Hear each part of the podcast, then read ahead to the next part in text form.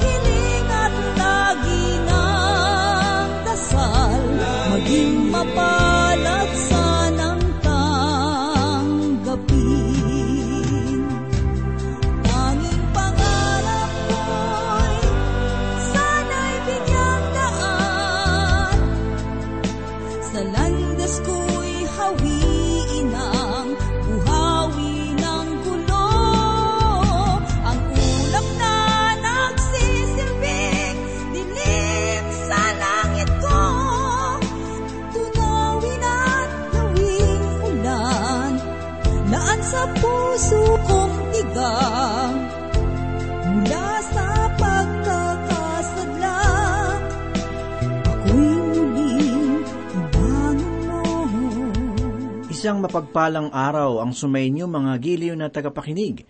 Oras na naman upang tayo ay magbulay-bulay ng salita ng Panginoon. Atin pong ihanda ang ating puso't isipan sa mga katotohanan na masusumpungan sa banal na salita. Pastor Dana Bangko po, ang inyong tagapanguna. Mga kaibigan, sa bahaging ito ng banal na kasulatan, ay malinaw na ipinahayag ni Apostol Pedro na kung magaan at maayos ang pamumuhay ay mayroong panganib na isipin ng isang tao na ang mga tinatanggap niyang pagpapala ay tila utang sa kanya ng Diyos. Marami akong naririnig na mga kabataan na nagsasabing kanilang ginawa ang ganito o ganyan upang magkaroon ng bagong direksyon ang kanilang buhay. Nais kong ibahagi sa inyo na ang pagdurusa ay magbibigay sa inyong buhay ng bagong direksyon. Natuklasan ito ni Haring David ng kanyang ihayag sa ikatatlumpu at anim na kabanata ng mga awit sa ikasampung talata ang ganito, Sapagkat ikaw, O Diyos, ay sumubok sa amin. Sinubok mo kami na gaya ng pagsubok sa pilak. Inilalagay tayo ng Diyos sa mga pagsubok upang tayo ay malapit sa Kanya at mabigyan direksyon ng ating mga buhay. Gayon ang layunin ng mga pagsubok. Basahin po natin ang ipinahayag ni Apostol Pedro sa unang talata ng ikaapat na kabanata. Ganito po ang sinasabi, kung paanong si Kristo ay nagdusa sa laman, ay sandatahan din naman ninyo ang inyong sarili ng gayong pag-iisip, sapagkat ang nagdusa sa laman ay tapos na sa kasalanan. Sa Mateo 16:24, ganito po ang sinasabi. Sinabi ni Jesus sa kanyang mga alagad, Kung ibig ninumang sumunod sa akin, limutin niya ang ukol sa kanyang sarili, pasanin ang kanyang krus at sumunod sa akin. At sa Hebreyo 12, talata 2, ganito po ang sinasabi, Ituon natin ang ating paningin kay Jesus na siyang pinagmula ng ating pananampalataya. At siya ring nagpapasakdal nito. Dahil sa kagalakang naghihintay sa kanya, hindi niya ikinahiya ang mamatay sa krus at siya ngayoy nakaluklok sa kanan ng trono ng Diyos. At sa unang Pedro 2.21 ay ganito po ang sinasabi, ang pagtitiis ng hirap ay bahagi ng pagkahirang sa inyo ng Diyos. Sapagkat nang si Kristo ay magtiis para sa inyo, binigyan niya kayo ng halimbawang dapat tularan. Nais kong ipahayag na ang talatang ito ay binigyan ko ng isang bagong pananaw. Sa paglipas ng mga panahon, ay binabagabag ako ng talatang ito. Nagtitiwala ako sa banal na Espiritu na bibigyan niya tayo ng pangunawa upang maging kapakinabangan para sa atin itong talata. Ang mga katagana kung paano ay muli tayong idinadako sa ikatlong kabanata ng unang Pedro sa ikalabing walong talata na nagpahayag ng ganito, sapagkat si Kristo man ay minsang nagdusa dahil sa mga kasalanan, ang isang matuwid dahil sa mga di matuwid, upang kayo ay madala niya sa Diyos. Siya ay pinatay sa laman ngunit binuhay sa Espiritu. Ang dalawang talata na ipinahayag ay magkatuang. At ito muli ay isang paalala para sa atin na si Jesus sa kanyang makalupang katawan ay dumanas ng sakit at tunay na namatay sa laman. Noong mga nakaraang taon ay mayroong isang tanyag na librong nalimbag na pinamagatang nang mamatay ang Diyos na naitulad sa isang teolohiya na nagsabing patay na ang Diyos. Subalit mga giliw na tagapakinig, ang Diyos ay hindi namatay at hindi siya patay ngayon, ni hindi siya nagkasakit. Si Kristo ay namatay sa lupang katawan na kanyang ginawang tahanan doon sa Bethlehem. Tulad ng ipinahayag ng manunulat ng aklat ng Hebreyo, sa lahat ng paraan ay tinukso siya tulad natin nalaman ni Heso Kristo kung paano maghirap. Naranasan niyang tagasa ng dugo. Alam niya kung paanong lumuha. Siya ay tunay na tao at namatay sa anyo ng katawan ng isang tao. Winakasan ni Heso Kristo ang ugnayan sa kasalanan ng tao nang siya ay namatay sa krus, sapagkat binayaran niya ng kanyang buhay ang ating mga kasalanan. Ipinahayag sa atin ni Apostol Pedro sa ikalawang kabanata, talatang ikadalawamput apat ng unang Pedro, ang ganito, Siya mismo ang nagdala ng ating mga kasalanan sa kanyang katawan sa punong kahoy, upang tayo'y mamatay sa mga kasalanan at mabuhay sa katwiran. Dahil sa kanyang mga sugat ay gumaling kayo. Ipinahayag ni Apostol Pedro na sa pamamagitan ng laman at katawan ni Heso Kristo ay binayaran niya ang ating mga pagkakasala. Naguudyok sa akin na sabihin si Kristo ay hindi namatay sa kasalanan o namatay sa ilalim ng kasalanan, bagkus ay namatay siya para sa kasalanan. Kinuha niya ang sana ay dapat nating kalagayan.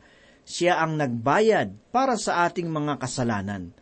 Sa puntong iyon ay hindi na muling babalik si Yesu Kristo upang muling mamatay sa krus para sa ating mga kasalanan. Wala na siyang magiging kaugnayan sa kasalanan dahil sa katunayan na siya ay bumangon mula sa mga patay. Nang siya ay bumangon mula sa mga patay at tagla nito ang kanyang maluwalhating katawan, ganito ang ipinahayag sa ikatlong kabanata ng unang Pedro sa talatang ikalabing walo. Siya ay pinatay sa laman ngunit binuhay sa espiritu mayroon na siya ngayong buhay na nananahan sa isang katawan. Siya ay nasa itaas, na ang katawan ay itinalaga ng lubusan sa gawain ng Diyos. Siya ay Diyos at siya ay nasa kaligayahan ng lubos na paglapit sa Diyos at sa mga nilalang. Ngayon ay maaaring ibigay sa atin ng Diyos ang ganitong kapakinabangan. Ipinahayag sa atin ni Apostol Pedro ang mga katagana sandatahan din naman ninyo ang inyong sarili ng gayong pag-iisip. Ang akala ng iba sa salitang pag-iisip ay matinding pagtitika. Subalit, hindi talaga iyon ang kahulugan. Ito ang pag-iisip na patungo sa matinding pananalig. Ito ang ipinahayag ni Apostol Pablo sa ikalawang kabanata, talatang ikalima ng Pilipos. Magkaroon kayo sa inyo ng ganitong pag-iisip na na kay Kristo Jesus din naman. Ipinahayag pa ni Apostol Pedro ang mga katagana kung paanong si Kristo ay nagdusa sa laman. Ipinahayag niya na ang nagdusa sa laman ay tumigil na sa pagkakasala. Tulad nito ang mga katagang ginamit ni Apostol Pablo sa ikalabing tatlong kabanata sa ikawalong talata ng unang Korinto na nagsasabi ang pag-ibig ay walang katapusan. Subalit maging mga propesiya ay matatapos. Maging mga wika ay titigil, maging kaalaman ay lilipas. Ibig lamang ipahayag na kung ikaw ay nagdusa sa laman, ay kailangan ka nang mapakawalan sa kasalanan.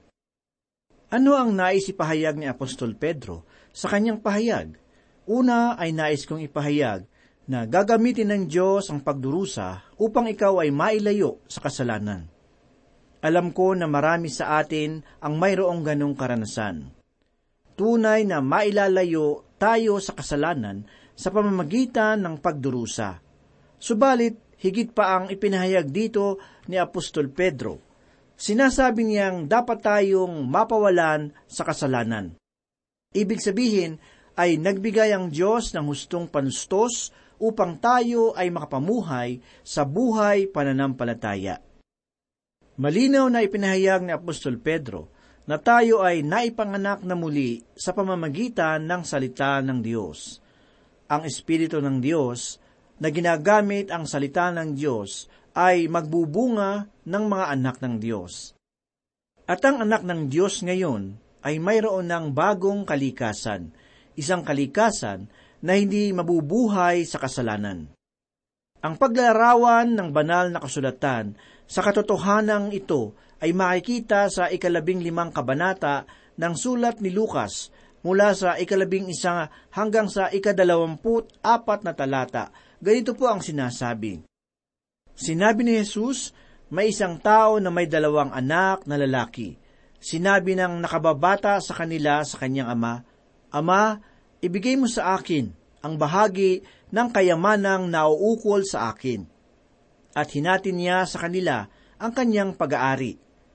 Makaraan ng ilang araw, tinipon ng nakababatang anak ang lahat ng kanya at naglakbay patungo sa isang malayong lupain. At dooy nilustay ang kanyang kabuhayan sa maaksayang pamumuhay. Nang magugol na niyang lahat ay nagkaroon ng matinding tagutom sa lupaing iyon. At siya ay nagsimulang mga ilangan. Kaya't pumaroon siya at sumama sa isa sa mga mamamayan sa lupaing iyon na nagpunta sa kanya sa kanyang mga bukid upang magpakain ng baboy. At siya ay nasasabik na makakain ng mga pinagbalatan na kinakainan ng mga baboy at walang sinumang nagbibigay sa kanya ng anuman. Subalit nang siya ay matauhan ay sinabi niya, Ilan sa mga upahang lingkod ng aking ama ang may sapat at lumalabis na pagkain. Ngunit ako rito'y namamatay sa gutom.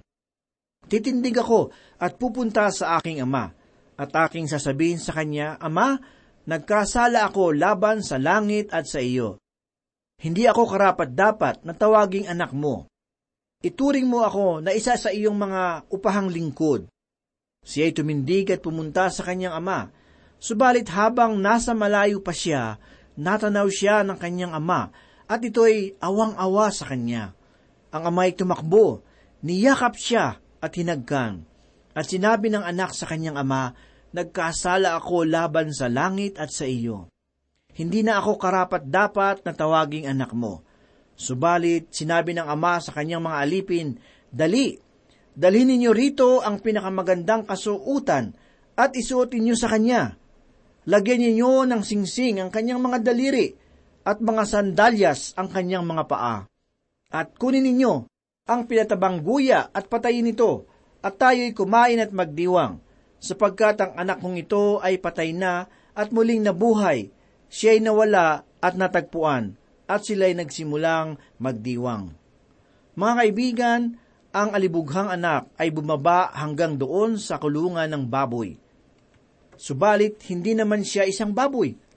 Mayroon siyang kalikasan na tulad ng kanyang ama na nasa kanilang tahanan. Dahil siya ay mayroong kalikasan na tulad ng kanyang ama, kaya't hindi siya sanay na kumain na mga pinagbalatan.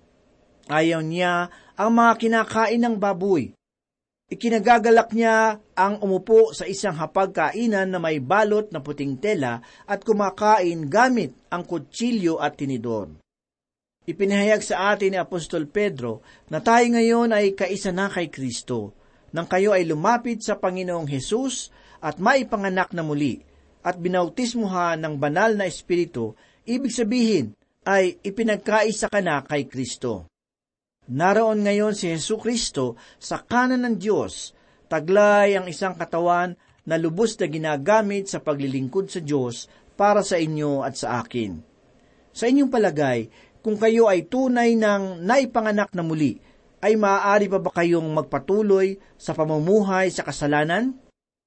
Mga giliw na tagapakinig, hindi maaaring maging anak ka ng Diyos at pagkatapos ay mamuhay ka sa isang kulungan ng baboy. Dapat nating harapin ang katotohanan ito. Ang mga baboy ay namumuhay sa loob ng kanilang kulungan at kanila itong ibig. Subalit, ang mga anak ng Diyos ay hindi ibig nais na manirahan sa kulungan ng isang baboy. Ipinahayag ni Apostol Pablo na ang Diyos ay nagbigay ng daan para sa atin. Tayo ay naipanganak na muli. Pinananahanan ng banal na espiritu. Pinagkaisa kay Kristo. At ngayon ay maaari na tayong mamuhay sa kapangyarihan ng banal na espiritu. Sa ikapitong kabanata ng Aklat ng Roma ay ipinapakita ni Apostol Pablo na ang isang mananampalataya ay talunan kung siya ay mamumuhay ayon sa laman Subalit sa ikawalong kabanata ay kanya namang sinabi na ibinigay ng Diyos ang banal na Espiritu upang tayo ay mamuhay sa pamamagitan ng kanyang kapangyarihan. Ang Diyos ay gumawa ng paraan para sa atin upang tayo ay hindi na mamuhay sa kasalanan ngayon. Tunay na ang isang anak ng Diyos ay maaaring pumaraon at manirahan sa kulungan ng baboy, subalit tiyak na siya ay hindi magtatagal doon. Isang araw ay kanyang sasabihin, titindig ako at pupunta sa aking ama. Kung kayo ay namumuhay ngayon sa kasalanan, at hindi kayo nagiginhawahan, dito ay tatanungin ko ang kalagayan ng inyong kaligtasan. Maaring itanong ng iba na, maaari bang gawin ng isang mananampalataya ang ganito o ganyan? Mga kaibigan, maaari niya iyong gawin ng minsan. Subalit, kung kanya na itong ipinamumuhay, ay tiyak na mayroong mali. Sapagkat ang isang anak ng Diyos ay mayroong bagong kalikasan, ay nagnanais na bigyang kaluguran si Kristo sa lahat ng bagay. Kaya't ako ay naniniwala na ang masusing pag-aaral ng buong salita ng Diyos ay kinakailangan sa ating panahon. Hindi tayo maaaring mamuhay bilang isang mananampalataya sa pamamagitan ng pagsunod sa mga alituntunin.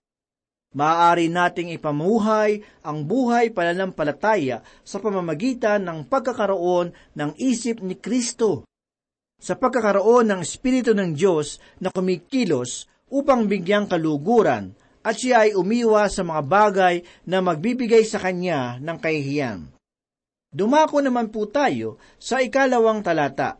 Ipinahayag ni Apostol Pedro upang hindi na kayo mamuhay sa laman sa inyong nalalabing panahon, sa masasamang pagnanasa ng mga tao, kundi sa kalooban ng Diyos. Sa Roma 6, talata 6 may ganito po ang sinasabi, Alam natin na ang dati-dating pagkatao ay ipinakong kasama niya upang mamatay ang makasalanang katawan at ang hindi na tayo maalipin pa ng kasalanan. Sa Galatia 5.16 ay ganito naman po ang sinasabi, At ito ang sinasabi ko sa inyo, ang Espiritu ang gawin ninyong patnubay sa inyong buhay at huwag ninyong susundin ang pita ng laman.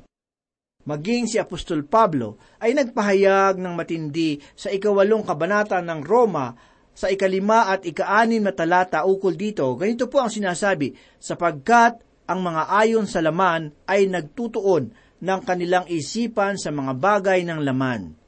Subalit ang mga ayon sa Espiritu ay sa mga bagay ng Espiritu. Sapagkat ang kaisipan ng laman ay kamatayan, subalit ang kaisipan ng Espiritu ay buhay at kapayapaan. Ano ang ibig sabihin ni Apostol Pablo ng kanyang ipahayag na sapagkat ang kaisipan ng laman ay kamatayan? Mawawala ba ang inyong kaligtasan? Hindi. Ibig lamang sabihin na patay ang inyong pakikisama sa Diyos. Sapagkat ipinahayag ni Apostol Juan sa unang kabanata ng unang Juan sa ikaanim na talata ang ganito, Kung sinasabi nating tayo'y may pakikisama sa Kanya, at tayo'y lumalakad sa kadiliman, nagsisinungaling tayo at hindi natin ginagawa ang katotohanan. Mga kaibigan, hindi maaari na mamuhay tayo sa kasalanan at magkaroon ng pakikisama sa Diyos.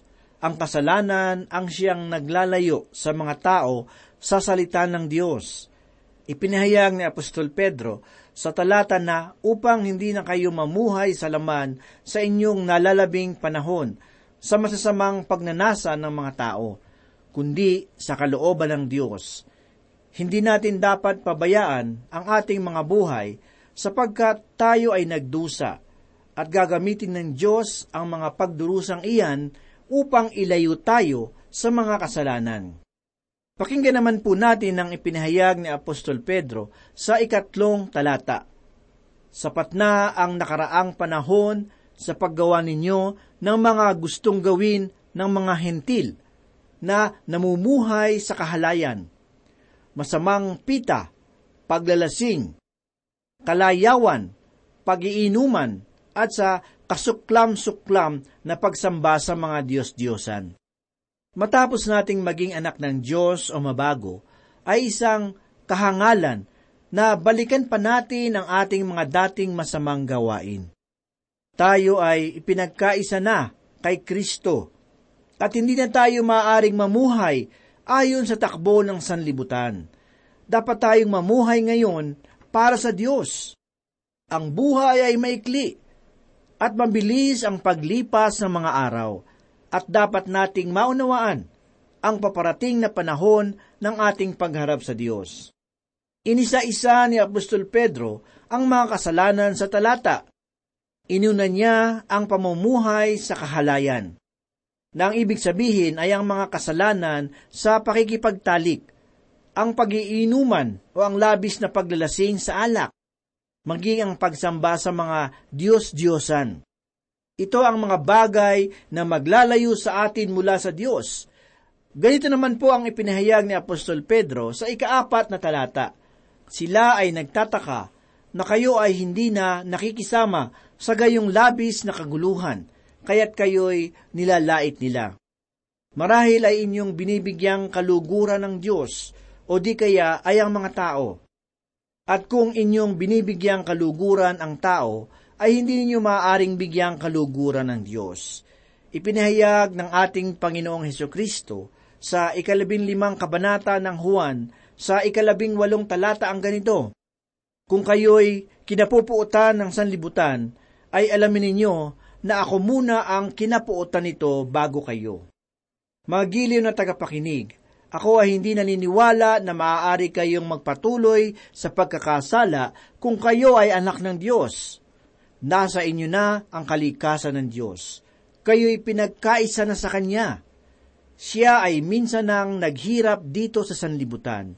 hindi na siya naghihirap ngayon, subalit maaari ka pa rin niyang tulungan. Ipinadala niya ang banal na espiritu upang manahan sa mga taong para sa Kanya. Tayo ay binautismuhan sa iisang katawan na binubuo ng mga mananampalataya. Tulad ng ipinahayag ni Apostol Pedro sa atin, ngayon na tayo ay puspos ng banal na espiritu at maaari tayong mamuhay para sa Diyos.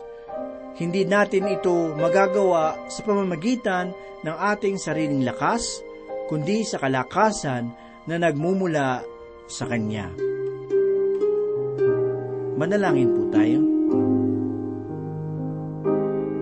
Salamat muli, Panginoon, sa pagkakataong pag-aralan at pagbulay-bulayan ang iyong banal na salita. Ito po ay nagdulot kabusugan ng aming kaluluwa. Ikaw ang gumabay sa amin upang maisabuhay namin ang iyong mga katuruan. Ito po ang aming samot dalangin sa pangalan ni Jesus. Amen. Ilang pa magwawakas ang aking paglalakbay sa bundok ng pagsubok na aking ilalakaran.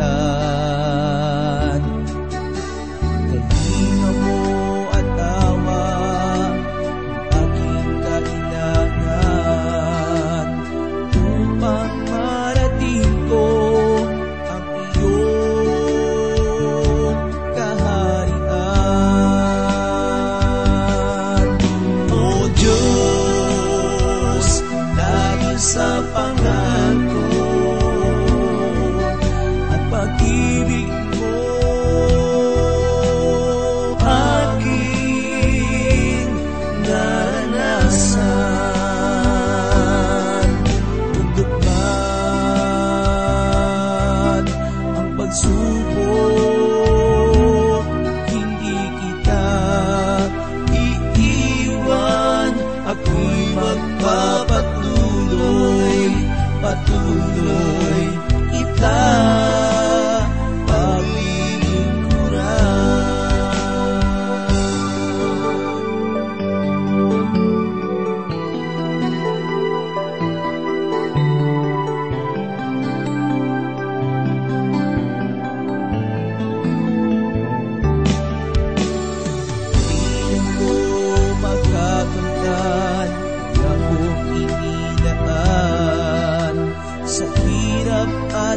at pasakit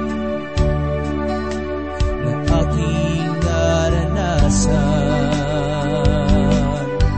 O Diyos, dahil sa pangako